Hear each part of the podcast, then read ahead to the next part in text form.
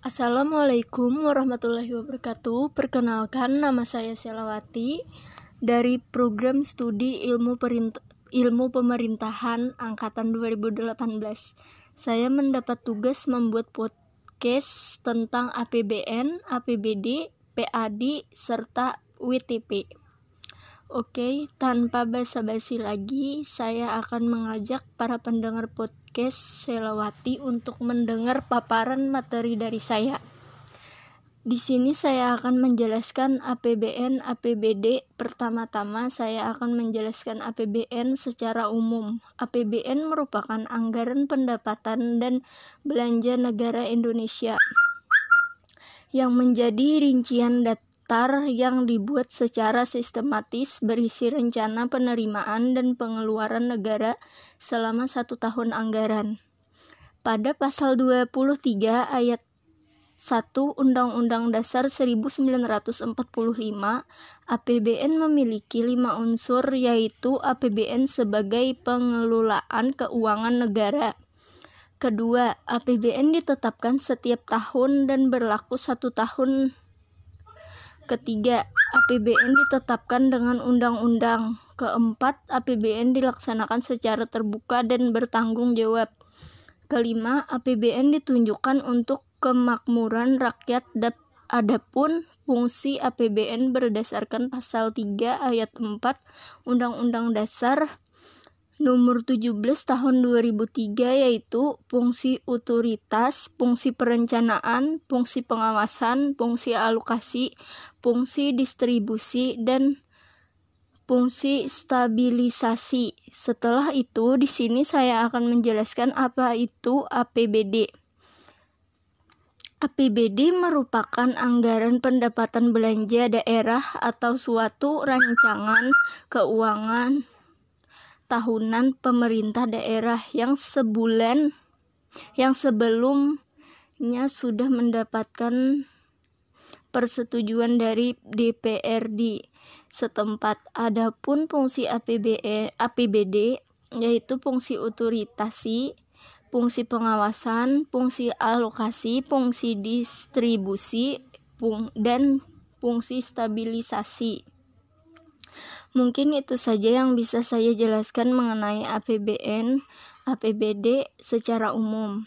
Selanjutnya, penjelasan mengenai PAD dan WTP. Apa sih pendapatan asli daerah ini berdasarkan Undang-Undang Nomor 33 Tahun 2004 tentang perimbangan keuangan antara pusat dan daerah. Pasal 1 angka 18 tertulis pendapatan asli daerah selanjutnya disebut PAD adalah pendapatan yang diperoleh daerah yang dipungut berdasarkan peraturan daerah sesuai dengan perundang-undangan. Selanjutnya, selaras apa yang sudah di paparkan terkait pendapatan asli daerah. Sekarang saya akan membahas satu persatu sumber yang dimiliki oleh PAD. Adapun sumber-sumber pendapatan asli daerah atau PAD sebagai sebagaimana diatur dalam Undang-Undang Nomor 32 tahun 2004 pasal 157 yaitu salah satunya adalah pajak daerah. Pajak daerah di sini adalah sumber pertama dari PAD dan juga berdasarkan pasal 1 Undang-Undang Nomor 28 tahun 2019 pajak daerah yang selanjutnya disebut pajak adalah kontribusi wajib kepada daerah yang terutang oleh orang pribadi atau badan yang bersifat memaksa. Berdasarkan undang-undang tidak mendapatkan imbalan secara langsung dan digunakan untuk keperluan daerah bagi bagi sebesar-besarnya ke kemakmuran rakyat. Selanjutnya yang kedua ada retribusi daerah sumber kedua untuk PAD berasal dari retribusi daerah. Di sini adalah pengetahuan daerah sebagai pembayaran atas jasa atau pemberian izin tertentu yang khusus disediakan dan atau diberi oleh pemerintah daerah untuk kepentingan orang pribadi atau badan.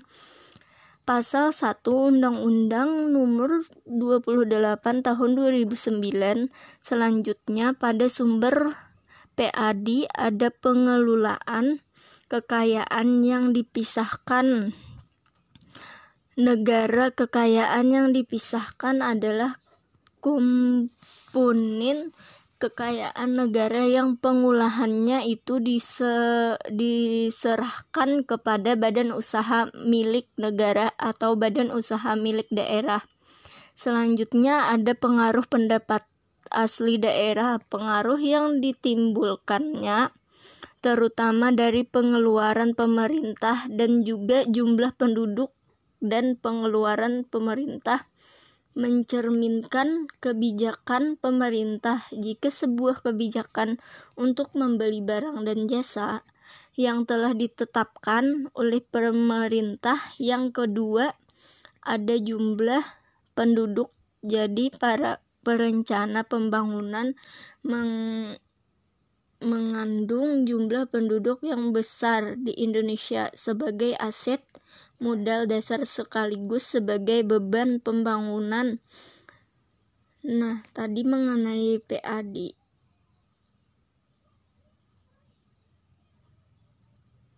Wabillah Wassalamualaikum warahmatullahi wabarakatuh. Terima kasih. Assalamualaikum warahmatullahi wabarakatuh.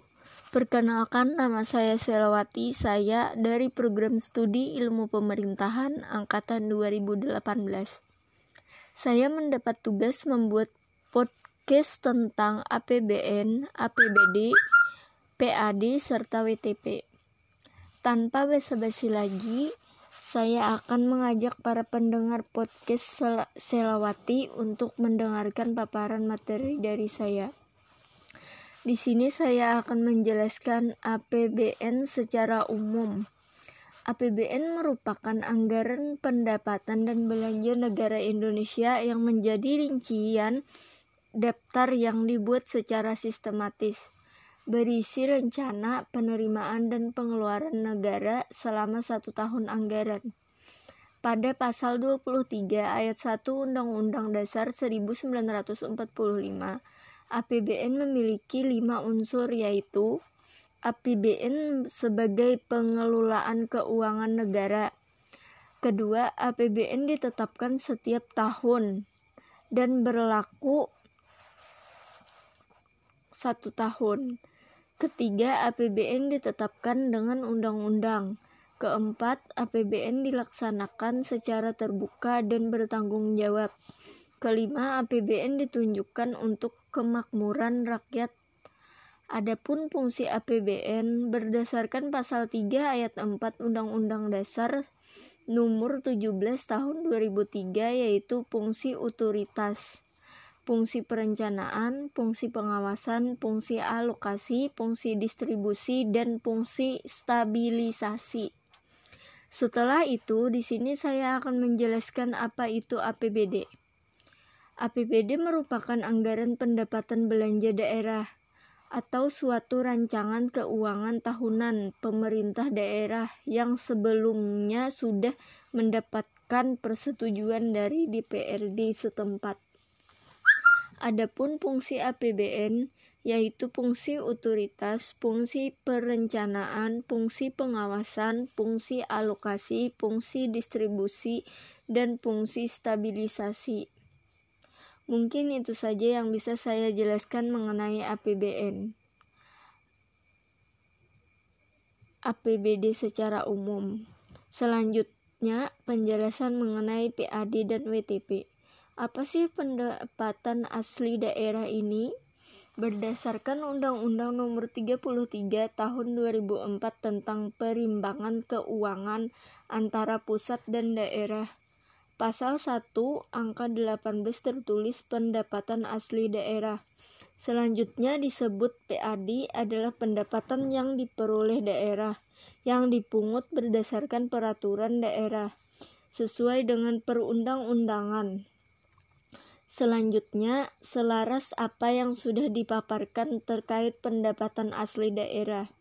Sekarang saya akan membahas satu persatu sumber yang dimiliki oleh PAD Adapun sumber-sumber pendapatan asli daerah atau PAD sebagaimana diatur dalam Undang-Undang Nomor 32 Tahun 2004 Pasal 157 yaitu salah satunya ada pajak daerah. Pajak daerah di sini adalah sumber pertama dari PAD dan juga berdasarkan pasal 1 Undang-Undang Nomor 28 Tahun 2019 Pajak daerah yang selanjutnya disebut pajak adalah kontribusi wajib kepada daerah yang terutang oleh orang pribadi atau badan yang bersifat memaksa berdasarkan undang-undang tidak mendapatkan imbalan secara langsung dan digunakan untuk keperluan daerah bagi sebesar-besarnya kemakmuran rakyat Selanjutnya yang kedua adalah retribusi daerah. Sumber kedua untuk PAD berasal dari retribusi daerah. Di sini ada pungutan daerah sebagai pembayaran atas jasa atau pemberian izin tertentu yang khusus disediakan dan atau diberikan oleh pemerintah daerah untuk kepentingan orang pribadi atau badan. Pasal 1 Undang-Undang Nomor 28 Tahun 2009 selanjutnya pada sumber PAD ada pengelolaan kekayaan yang dipisahkan. Negara kekayaan yang dipisahkan adalah komponen kekayaan negara yang pengelolaannya itu diserahkan kepada badan usaha milik negara atau badan usaha milik daerah. Selanjutnya ada pengaruh pendapatan pendapat asli daerah pengaruh yang ditimbulkannya terutama dari pengeluaran pemerintah daerah dan juga jumlah penduduk ada pengeluaran pemerintah mencerminkan kebijakan pemerintah jika sebuah kebijakan untuk membeli barang dan jasa yang telah ditetapkan oleh pemerintah. Yang kedua adalah jumlah penduduk. Jadi, para perencana pembangunan memandang jumlah penduduk yang besar di Indonesia sebagai aset modal dari sega, sekaligus sebagai beban pembangunan.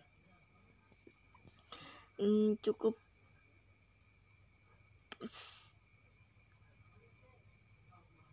cukup sampai di sini penjelasan tentang materi Assalamualaikum warahmatullahi wabarakatuh.